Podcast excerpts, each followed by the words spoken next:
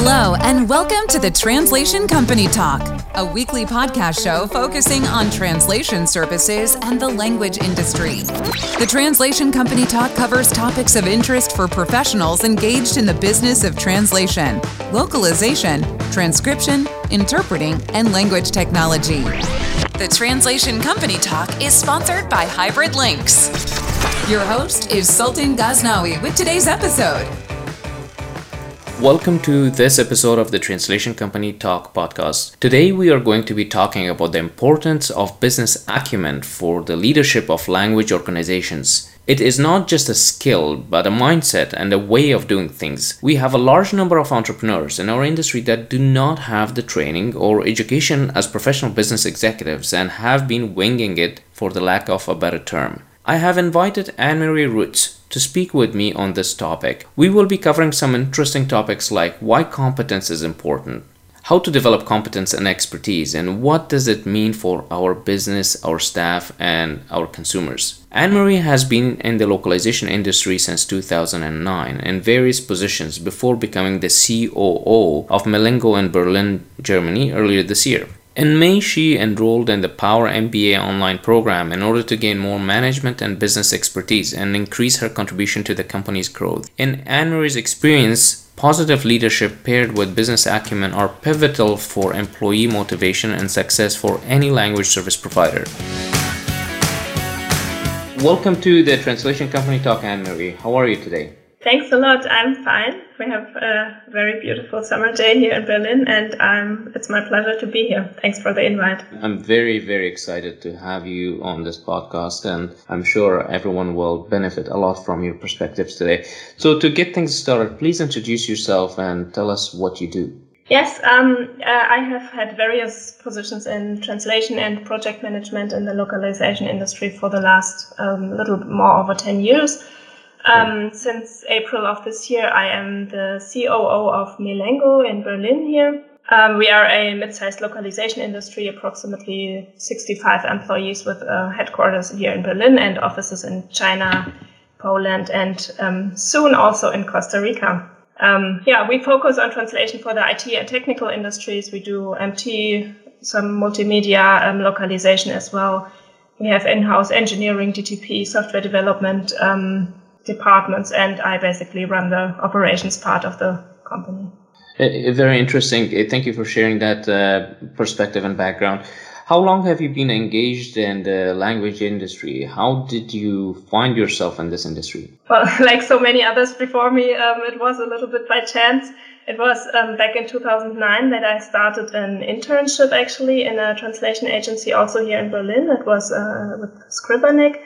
And actually, my um, intention was more going to Berlin than joining the localization right, industry, right, right. you know. But um, it was very i learned a lot during that time um, I, I was in sales and marketing back then i did some seo and email marketing sales calls i actually also got to um, join localization world trade fair which was held in berlin that year so that was very interesting for me and then when i was after the internship had ended when i was looking for my first job um, i was looking in a lot of directions but i ended up in the translation industry again and that time i kind of knew that I, it was to stay uh, how exciting. Please tell me about your journey and uh, what were some of the interesting observations you have had during your time in this industry? Yeah, um, well, in my first job, it was a very, very small agency. So the job entailed everything from PMing, proofreading, vendor recruitment, QAing. So that was very um, useful to, I, I got a lot of insight into different areas of the operation. And also, um, what I really liked was that I got so much insight into different topics from the texts or, yeah, the, the um, project that our clients were approaching us with. So we really got to, you know, see many uh, interesting topics that we had never thought about before. And I really liked that from the start. Also, I believe this has been said before on your podcast. It's very important to have good relationship with the linguist. And that was also something that I learned during those years. You know, if you're kind of the other kind with the other person and you're supportive, then they will do the same for you. Absolutely. And um, yeah, in 2014, I was looking for a new challenge, and that's actually when I joined Milengo, or back then it was still Think Global. Um, the two companies, Milengo and Think Global, merged in 2016, and I had a held various positions um, with Milengo until I ended up where I am now as the COO. And we had some turbulent years there with the merger. Um, we had to make some radical adaptations to processes we had grown fond of and used to, and but the processes weren't working for us anymore. So it was it was um, sometimes turbulent, but I think it really mirrored the changes the whole industry was going through at the same time. So in the end, I think it helped us mature as a company. So tell me a little bit about Milengo. Um, um, I'm sure we will cover different aspects of it and, and how you run this operation there. But what does Milengo do and what's its field of experience and expertise? Well, um, we really focus on the um, on technical translations for the um, IT software technical industries. Um, we also offer marketing translations for those for those um, companies. We have um, quite a few very long-standing customers that we have developed a very good relationship with, and the same is also true for our internal team. We have quite a few people who have been with us for a long time already and who have kind of yeah um, a grown experience that we benefit um, from immensely. Eh, Anne-Marie, today we are going to zoom in on the need for business acumen or business skill sets for leadership of uh, language companies, uh, translation companies, interpreting, or anything related to languages. Please provide a general view of what do you see in our industry? What does the current picture look like? Well, I think in this environment of constant change that we find ourselves in, business acumen is becoming immensely important, especially for, for leadership.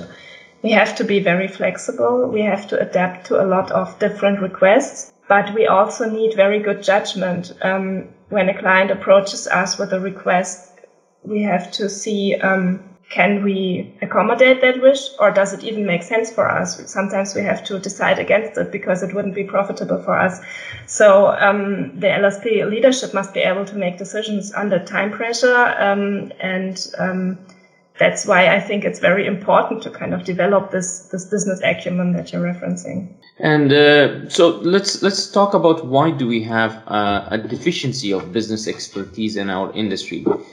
Um, from where you are sitting right now as, as a, a C-level executive uh, in, in, a fairly large uh, organization, what is the root cause? Where do you see the problem emanating in terms of uh, uh, the deficiency of business expertise and acumen? Well, I think our industry is a pretty young one. Um, and people who come from business school and are ready to dive into, you know, the job are not necessarily going to say, "Yay, I'm going to go into localization, and that's where I'm going to make my money." You know, it's of not. Um, it's more an it's an industry where that you join because you have a passion for languages or because you know you you like to work with people, and um, I think that's really where the strong um, um the strong um, strength of many of our team members lies. And leadership skills and management skills are often picked up along the way, but it's not something that is taught from the beginning. Though I think with the changes um, that we have, that we see now with AI and MT related opportunities,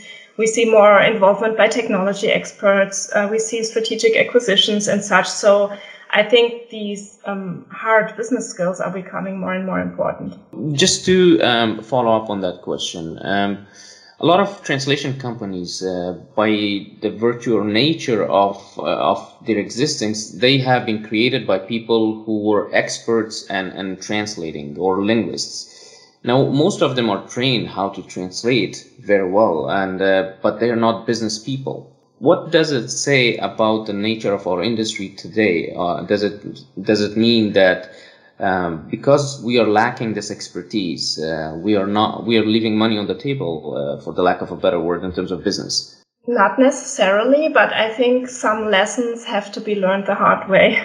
of course. so right. um, yeah, I think we go through um, trial and error processes that maybe wouldn't be as painful if we had like if we had the skill and knowledge to approach it quote unquote right from the beginning so I think we, we, we may sometimes be not as efficient as, as we could be. Understood. Now, um, that being said, I mean, there are two sides to every story. So if a translator becomes the CEO of a company, obviously they can explain the business or the, the operations part of the business very well.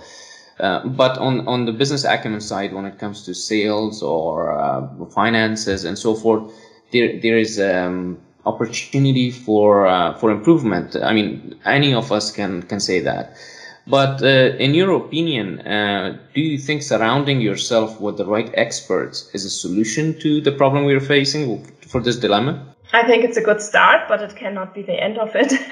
of course. and you, yeah, I think, um, I mean, we learn from each other and we learn through interaction with others. So I think, um, yeah, talking to each other, consulting experts can be a good start. But in the end, I think the, um, whoever wants to um, run the organization will have to find a way to pick up the required skills and, or at least it will be much easier that way. How is leadership competence reflective in the performance of a language organization, Anne-Marie? Well, I think good leadership leads to happy employees, and happy employees lead to happy clients, and happy clients make our business successful. Of course. So um, I think that's a very simple equation. Also, as mentioned before, I think leadership competence is um, ultimately also making sensible decisions about which direction we want to go and not to lose focus. Understood. And, and, and how do you develop leadership competence? Well, at Milengo, we have um, a dedicated team actually. Um, we have a responsible person for lead, um, learning and development, which we are um, very happy about, which is kind of a privileged situ- situation also for a company our size. She has helped us to develop leadership um, training programs for, for our entire leadership team. We are currently working on um, developing um, programs for the teams as well. And um, I think in this context, it's very important that the leadership uh, role models this um, and is um, motivated and engaged. We can see it in our um, team when one of us like reads something or picks picks some information up and um, is excited about it and brings it to the team and shares it with us. Then another person will like pick up another aspect of that and maybe learn more about that. So it really turns into a virtuous circle once you manage to bring um, learning and personal growth as a virtue into your company. Understood. And uh, do you think that leadership uh, competence is something that can be learned or it's something that we have as a part of our personal traits? And how do you identify them? I think it's a bit of both. I mean, um, it certainly helps to have a formal education. Um, I can tell for myself, I have um, recently started this um, the Power MBA online uh, training program, which covers all the content that a classical MBA program does, and I find it very useful for my daily tasks because it just brings me, you know, um, models and standardized approaches to tackle certain issues, or it gives me a better understanding of the business areas that are foreign for me, that are not like my not where I grew up quote unquote. It also helps me identify my own weak points or our industry's uh, or our company's weak points in comparison to the competitor. And most importantly, it also teaches me to kind of learn to speak and think like the customer because many of them come from a formal um, you know, business background and speaking their language makes it easier to interact with them and sell to them. On the other hand, I think having this people skill or having a little bit of this um, natural leadership skill helps a lot. It cannot all be learned. And, and can you share some examples, Anne-Marie, where leadership has failed because there was no proper education or experience that could have avoided disasters? In the recent months and years, we kind of uh, rolled out um, or put a very big focus on um, continuous training for our leadership. Because in the past, our leadership team had kind of grown into their role, right? They were the right. most experienced in their team, so they were kind of the ones taking over the lead but they never had any proper training on communication or when and how to give feedback or um, how to run a successful hiring process, for example, or also translating business goals into meaningful KPIs for their teams that motivate their teams. Um, and I'm not saying that there was disaster because of that, but I think all of us had these moments during the training where we where we thought, "Wow, I wish I had known this two years ago." Maybe I would have not hired a person, um, a certain person who turned out not to be the best fit for us, or maybe I could have tackled a certain communication of a um, um, delicate topic internally better, so that there was less, you know, um, turmoil about that in, our company. Understood. And uh, basically, when we talk about leadership qualities and acumen Uh, what are we exactly talking about? Let's let's put that on the table. Let's make it clear. Um, yeah, I think, um, I mean, that can be a long list. I think excellent communication skills are obviously very important. You have to be able to balance out um, the interests of the different stakeholders involved. Change management is a very important um, topic. I think you have to be able to see the necessity to change, um, be willing to go with the change yourself and also take your team with you and get them to, to see the necessity and support you. Performance management is another, is another thing that I can think of, um, that you are able to develop, um, KPIs and incentives and um, really convey the goals of your business so that your teams understands, uh, understand why they go into that direction and how they can do it together so that um, they are stronger. Understood. And does having an MBA make you a, a good leader? I mean, it's a template for learning how to run the business.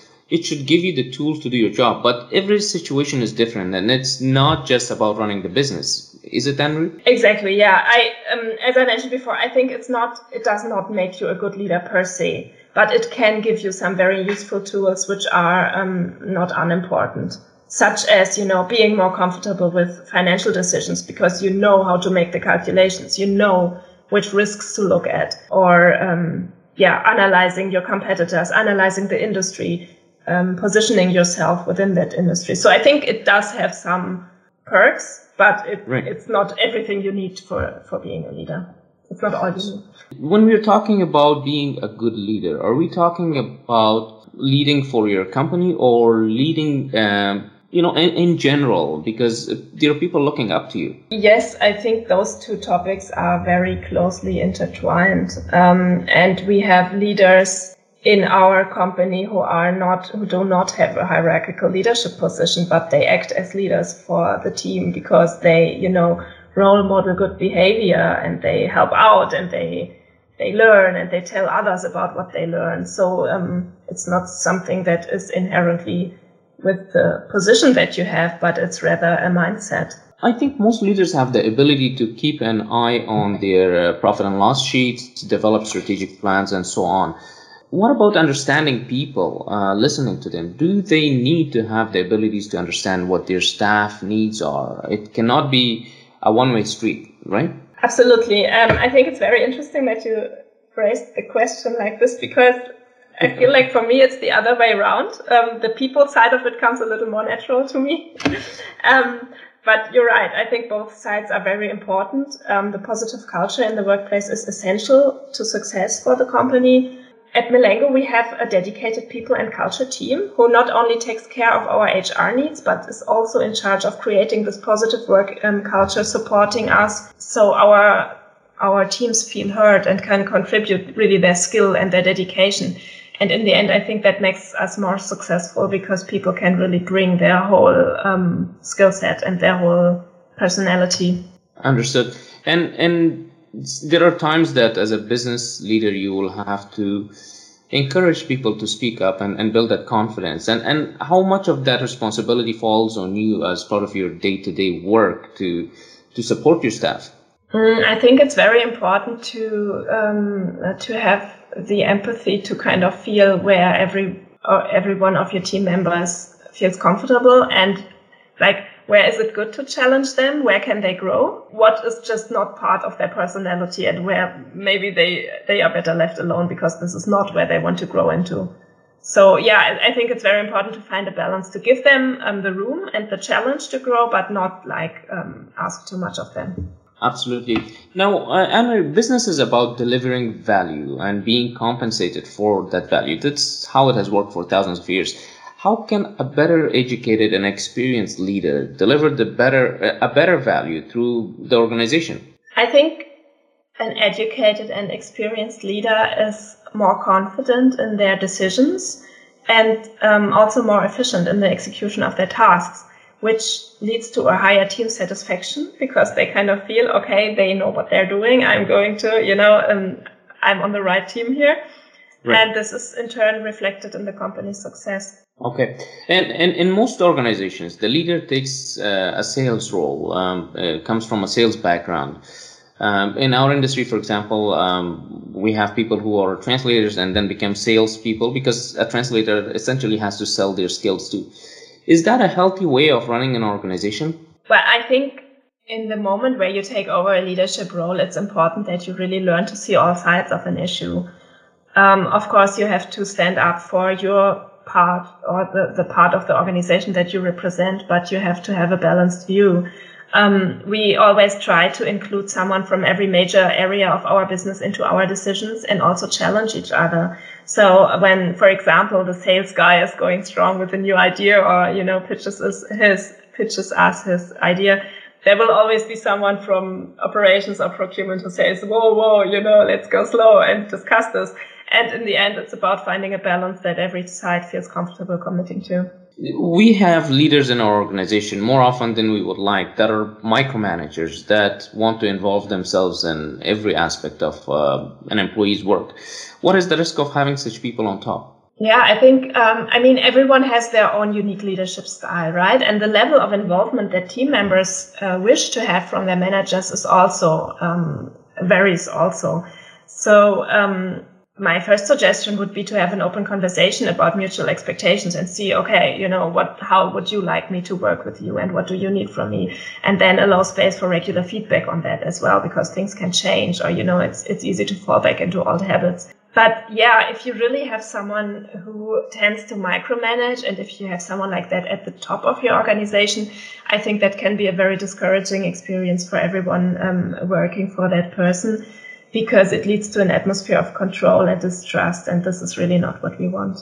So, uh, when it comes to people looking up to uh, leaders, what what are they looking for, especially in your staff? Because the leader is not supposed to get engaged in their work, right? Yes, I think they are looking for clarity. You know, they, they really want to know what's expected of me and how is my work being measured. And is there someone who will support me when I don't know how to like when I have a problem. Right. Um, and then they need someone who is who can listen with you know with empathy and understands the the problem and and hints them in the right direction.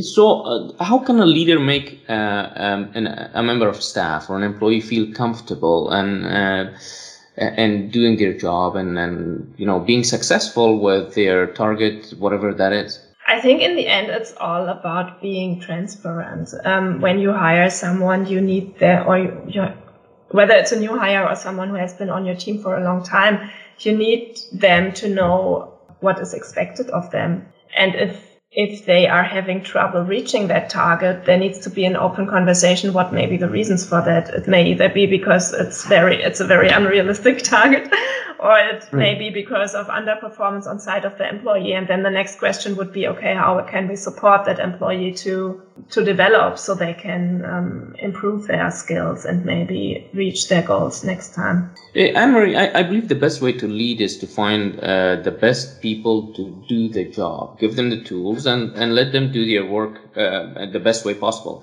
as leaders, do we make the environment inviting for creativity and to thrive inside our organizations? I think it's important to know that creativity is not everybody's cup of tea, and that's okay. You know, there will always be jobs where you just need someone to come in and do their job from, from nine to five, and that's okay. That's that's it. You know. But um, yeah, beyond that, when it comes to supporting creativity, um, we at Milengo we believe in the um, we call it Netflix model of freedom and responsibility. We um, after the book um, by um, Netflix CEO Reed Hastings and Erin Meyer, um, No Rules Rules. It's about leading with context and not with control. You give people the information they need and then they can decide how they proceed. You know, they, you give them their range of responsibility and you give them the freedom to act how they choose. You give them the space to try out and make mistakes and learn from the mistakes. And I think this is also very, very important that the leadership should role model this, making mistakes, talking about them, you know, not trying to cover up and never talk about it again, but rather, okay, this is how I messed up last time. Let's talk about it. How we can we avoid this um, mistake in the future? And then it will be much easier for your team to um, have the same attitude and not um, yeah, be ashamed of mistakes because mistakes are very important. One thing we are ignoring as leaders is that we are not just trying to lead an organization, but we are also trying to train and and mentor future leaders um, basically the same staff at some point will take leadership roles as well and and if you don't think like that i guess uh, you know there's a bit of out of touch with reality there so as a leader how can we prepare future leaders what do we need to do in order to train them give them the right skill sets and and the right type of attitude and mindset I think role modeling is very important here. Um, right. As I said, that you, you, yeah, people will always um, see or look how how do they behave and and kind of copy that in one way or the other. Um, it's also important to have regular one-on-one feedback sessions to really find out okay what is the what's the direction where this person would like to go? What's maybe the direction where i see them? Maybe that doesn't um, that's not the same thing. So then um, you can talk about that. Yeah and then also then then find um, ways for them to try themselves out and um, challenge them give them um, more space so that they can make mistakes in a safe environment and learn from that and develop from that understood this podcast is made possible with sponsorship from Hybrid Lynx, a human in the loop provider of translation and data collection services for healthcare, education, legal, and government sectors. Visit hybridlynx.com to learn more. And let's talk about continuous improvement. And you touched on this earlier. So, besides on the job experience and training, what can um, language service provider leadership do in order to stay up to date, informed, and, and relevant? We all need that continuous improvement in the education. Well, they can listen to your podcast. Thank you. But I think there's an abundance of resources online, right? Um, it has right. even increased with the pandemic. It's it's amazing how many uh, like um, events were held where you could just join from your desk without having to fly across the ocean or anything. So I think that's very useful, and I think that will um, at least part of it will stick. Yeah, as I said, we um, we have tried to develop training programs for us internally because it's very difficult to do it when you're alone at your desk and you see, Absolutely. oh, I have my weekly or monthly learning slot coming up. Hmm, oh, but I'm so busy. Um, let I, would rather do something else um, and, and skip it this month. But if we do it together, um, we hold each other accountable, and everyone brings maybe um, a topic that the other didn't think of, and we can challenge and tell each other about it. So. I think it's very, very advisable to have a, learning and development system within your company and not leave it up to chance. And what can you do at a personal level? You mentioned earlier that you're trying to take some MBA type uh, education online. I've done the same thing in the past few uh, the past few months. Actually, I finished some courses at MIT, and and I'm trying to constantly improve in, in areas that I, I I'm interested in, but at the same time I I have uh, weaknesses that I could bridge. So, um, as a leader, talk to me about your personal experience about how you identify areas of opportunity and how do you entrust yourself and how do you generate that interest to continue improving, um, you know, different aspects of your life? Mm, that's a good question. Um, I think for me it's kind of easy because it comes natural. I'm a very curious person, and when I see something or I hear a topic, I always think, okay, now I have to dive deeper and see what else is there also with a um, with a podcast landscape you know there's so much to learn you can go from one topic to the next and then there will be an interesting guest on that topic and you research that person and then you buy the book and of in the course. book they reference some other book so um, that's kind of how I do it oftentimes I just get carried from one from one topic to the next um, at the same time I think it's so that's kind of more the personal enjoyable part of it but I realize sometimes I also have to learn about topics that are that don't scream here, you know, that yeah, course, learn yeah. me, learn me, that are a little more foreign to me.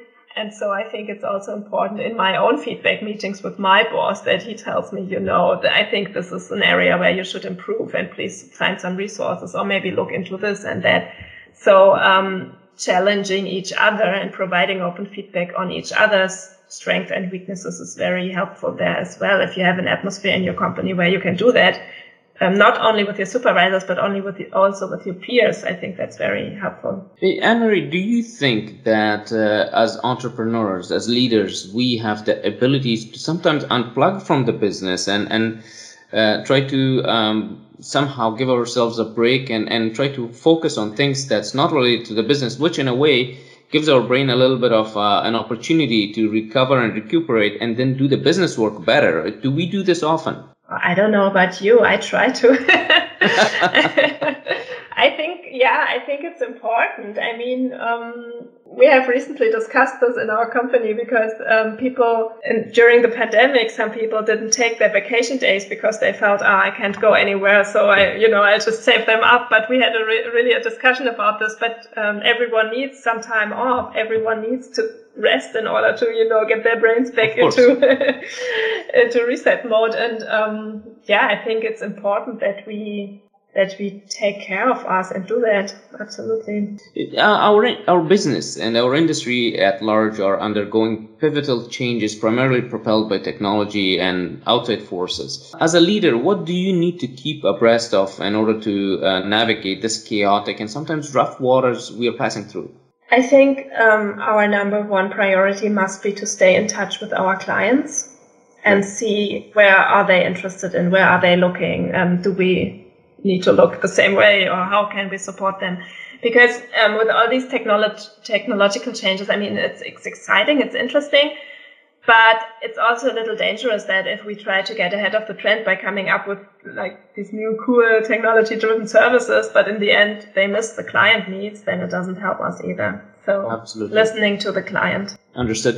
Now uh, going back to the topic of business acumen for our industry if you were to compare two um, two companies, two language service providers, one run by uh, a leader who has the right expertise and business uh, acumen, uh, understands how, uh, for example, uh, the market works, predicts future challenges, as you just said, stays in, in touch with the customers, and has a very methodical approach to staffing, to um, you know uh, customer service, and so on. But then you have another LSP which has been created by someone who's equally passionate, but basically has no idea how to run a business, is not a business person. And, and in five years after these two companies start, what differences do you see in those uh, two organizations? I think that um, the first organization has the potential for growth, and the second probably may operate well in a niche, you know? they may find their niche that they are very good at, um, maybe a certain um, certain target industry or maybe a certain service that they become very very good at, and they. Uh, I think they can um, survive well on that or have have a good um, existence on that, but I don't see so much chance for growth if you lack this um, more strategic approach. So, the, from what I'm hearing, you're saying that the company, which is led by an expert who's educated, they kind of know how to navigate. They have uh, a sight to their destination in a way that they have visibility uh, much longer than a person who's driving this organization who has no business experience. So they leave it up to chance uh, for their business to survive, right? Yes. Okay. Well, that's that's a good way to to um, to present the difference. Now that opens up an opportunity for um, the leadership in our industry to go and educate themselves. Where should they start? Uh, should they do a gap analysis as to uh, what's missing in order to, to, to find bridges for that? For example, um, should they start with finance? Should they start with sales? Should they start with methodical approach of management? Uh, what are your thoughts? Yeah, that's difficult, right? There's so much. Oh my God, where do you start? I think, um, I mean, you can go either way. Uh, either way, either you um, start wherever your strongest interest lies, because that's probably like the easiest way. Of course. Or um, it's probably more helpful for your organization if you identify your your weak points and um, struggles that you are having, and then ask yourself okay, which kind of knowledge, perhaps also which kind of consulting or um, which which area of, of knowledge do I need to um, develop in order to yeah bridge that gap and fill fill that need that we have right now. So it's it's probably a matter of prioritization if you want to do this in a targeted and um, systematic manner. As, as things are changing in our industry, Anne Marie, you mentioned technology earlier, but there's more than that. There is the way that the business landscape itself is changing. For example, uh, Uber changed an entire industry outside uh, using technology, right? So did Amazon, so so did Google. uh, our industry is uh, going through some changes as we talked about earlier. How important it is for the survivability of your organization to have the right business skills? I think it's vital. I think you will eventually not survive if you don't have the the skills that it takes, if you don't see the threats um, and the opportunities. Okay. Now, as our associations and language industry groups, uh, are they doing enough to improve leadership qualities? I mean, certain amount of responsibility also lies on on uh, industry and uh, also at, at business groups that that propel our industry at large. What would you like to see them offer to our leaders in order to improve the value we deliver collectively as an industry? No, I'm I'm not sure if this topic is tied so much tied to our industry because there is so much knowledge out there already. Um, it's not really necessary that we reinvent the wheel. I think it's um, important that we go out there and find all the resources that are there and then probably bring them back, back to our organizations and use them.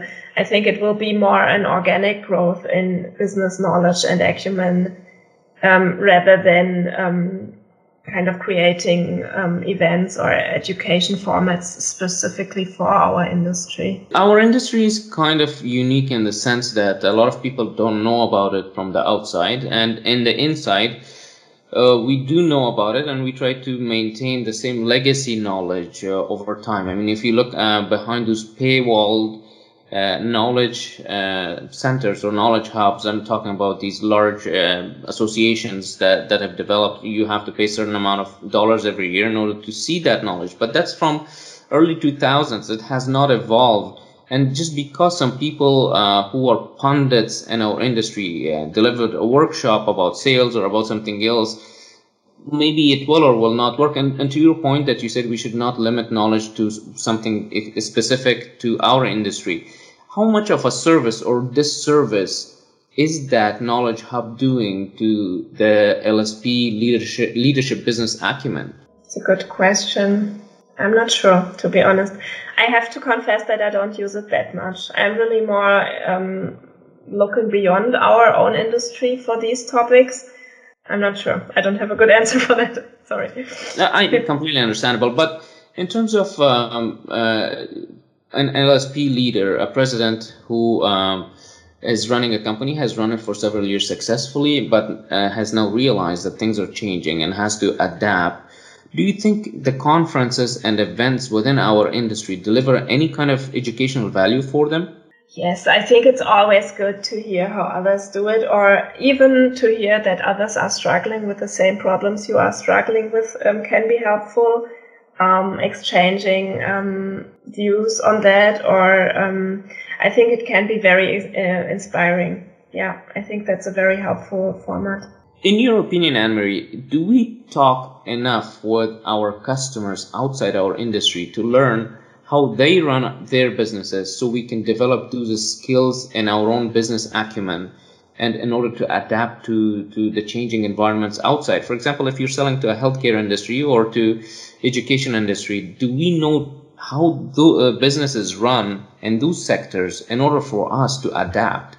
And, and do we have the skill sets to do that? I think this is an excellent point, um, and where we can, I mean, we are so close we have so good relationships with many customers in different industries, right? There's a lot for us to learn there.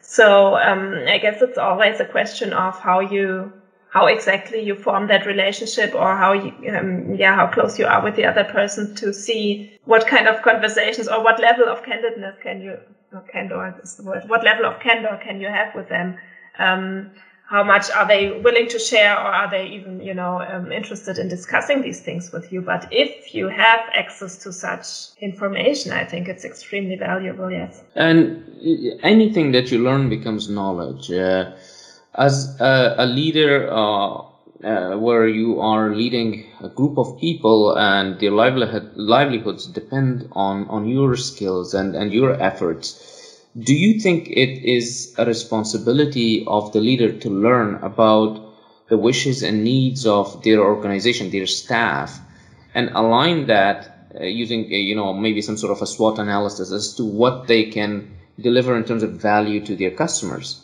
Absolutely. I think um, it's very dangerous if you create an atmosphere where people feel it doesn't matter if they make an effort or not. So if you are able to find a system where you really include them into the strategic planning or in the development of new services, I think that can be uh, very, very motivating for the team.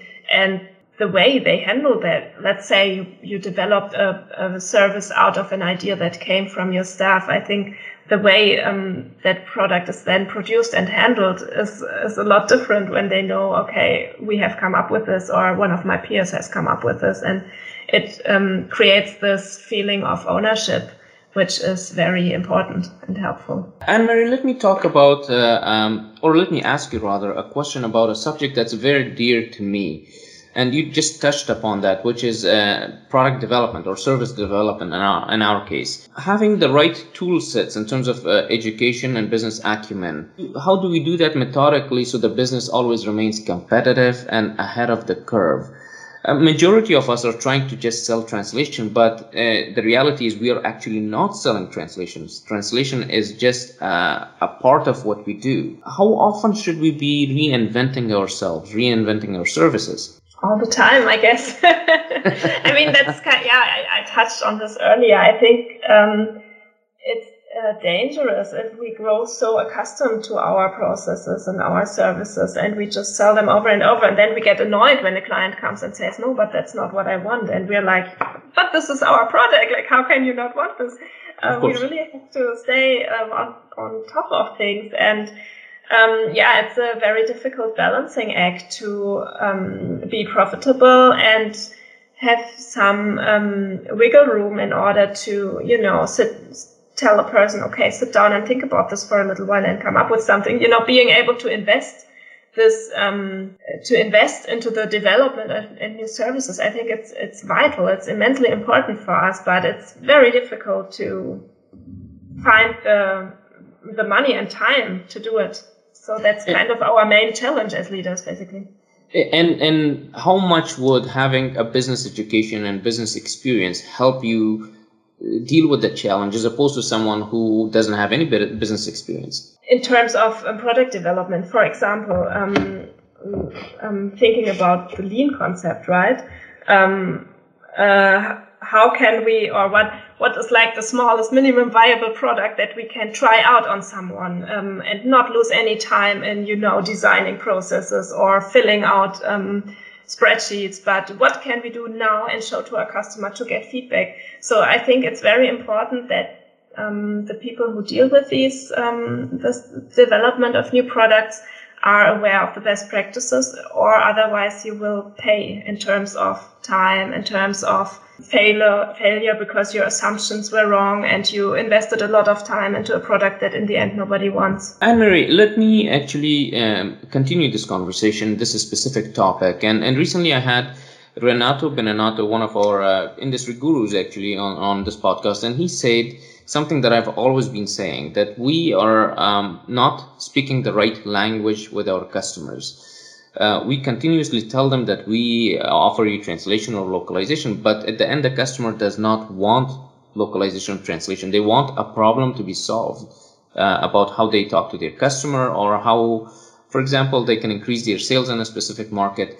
Now, when you're developing a service or a product and, and uh, how important it is as a business person to have the skill set and the ability to see what the customer's actual problem is to solve it and then frame your your uh, um, your, your solution in the sense that it resonates with the customer it actually solves their problem and in the process obviously delivers business value yeah i mean that will sell sell itself right that's kind right. of the core of every the dream of every entrepreneur to find that right. uh, to find that product so um, i guess uh, none of it none of us have like the um, the secret key to um, to how to do this. But um, that's again where I think um, knowing about the concepts that there are and knowing about strategies how to tackle such um, development projects are very very helpful and and um, vital for the for the for the result that you can achieve. Otherwise, you will, you know, you will just be doing, be uh, sitting there in your chamber and trying out things and coming up with ideas. But you, the first thing you have to do is um, talk to your customers and see if this if this is actually what they need. Absolutely. Now, um, no discussion about leadership in any industry, even in our industry, is complete without talking about equal representation of gender and diversity. Anne Marie, what what do today's LSP leaders know and have as qualities to facilitate the fostering of an inclusive leadership board? I think that female underrepresentation is not as big an issue as in localization as it is in other industries. That's my personal perception.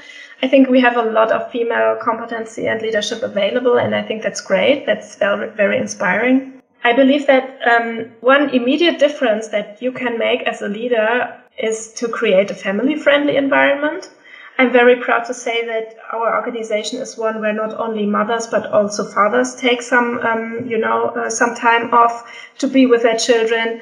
When when parents come back from their leave, we offer reduced hours. We have always uh, managed to find a solution with with open communication. You know, talking about both sides' needs, we were always able to find something that worked.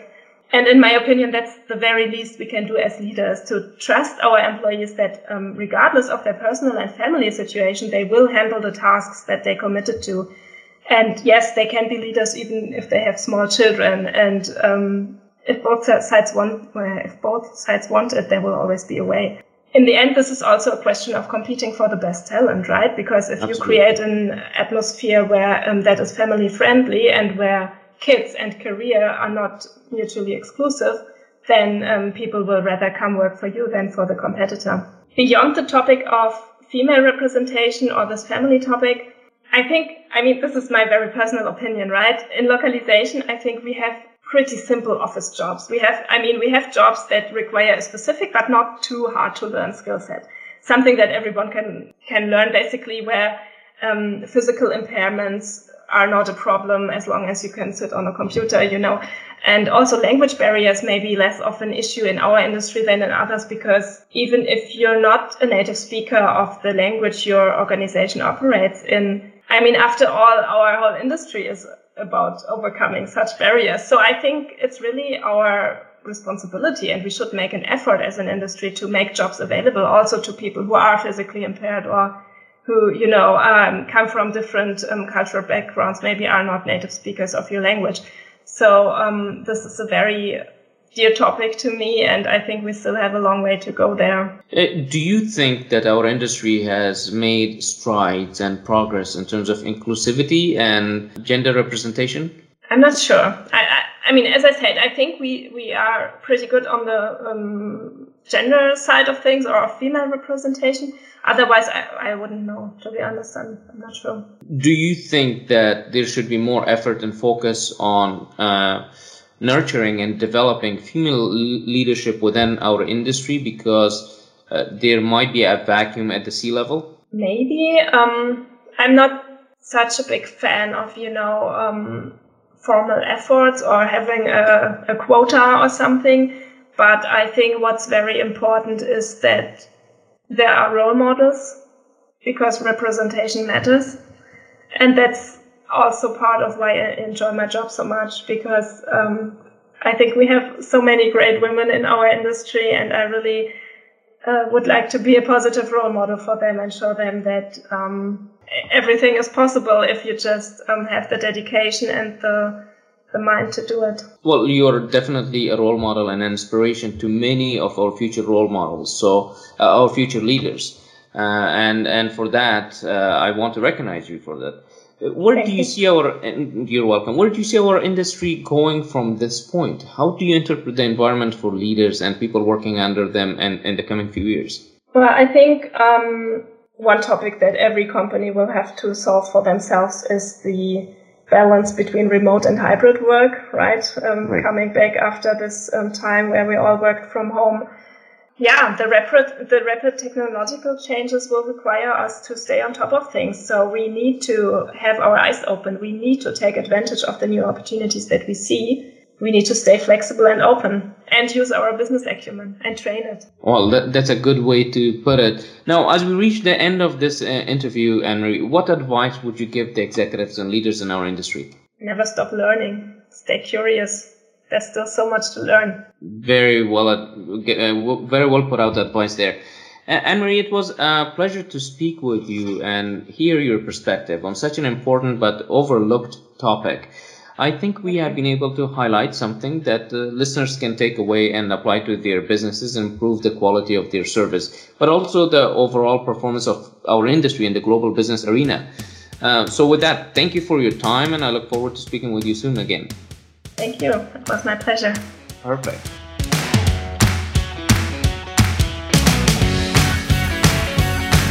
Anne Marie presented a fresh and different perspective on what having the right business skills and acumen mean for us. She is a young leader who is an inspiration for aspiring leaders in our industry, and she eloquently pointed out how basic leadership skills can impact the survivability of our organizations, the culture that our industry is based upon, and the opportunities that exist for improvement. I agree with her that competence is a mixture of values and learnings that we bring with ourselves to business. As Henry Ford pointed out, as leaders, we need to have the ability to do the right things when nobody is looking.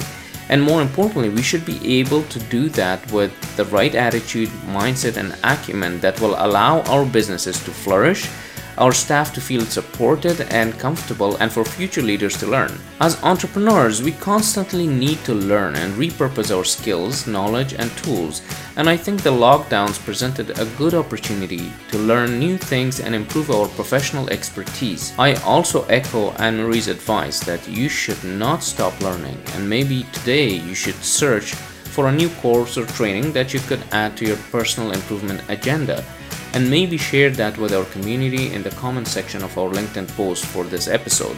And as Barbara Oakley, one of my favorite learning experts, says, happy learnings, everyone. That's all for today. I had a lot of fun talking to Anne Marie Roots. She is a smart leader in our industry, and I think we need more people like her to step forward and lead translation and localization initiatives in our industry. We will certainly be hearing more from this inspiring leader in the near future. Make sure to subscribe to the Translation Company Talk podcast on iTunes, Apple Podcasts, Google Podcasts, Spotify, or your platform of choice. Don't forget to give us a five star rating and a thumbs up wherever you are listening to this podcast. Your comments and feedback are very important for this podcast. Please keep them coming. Until next time.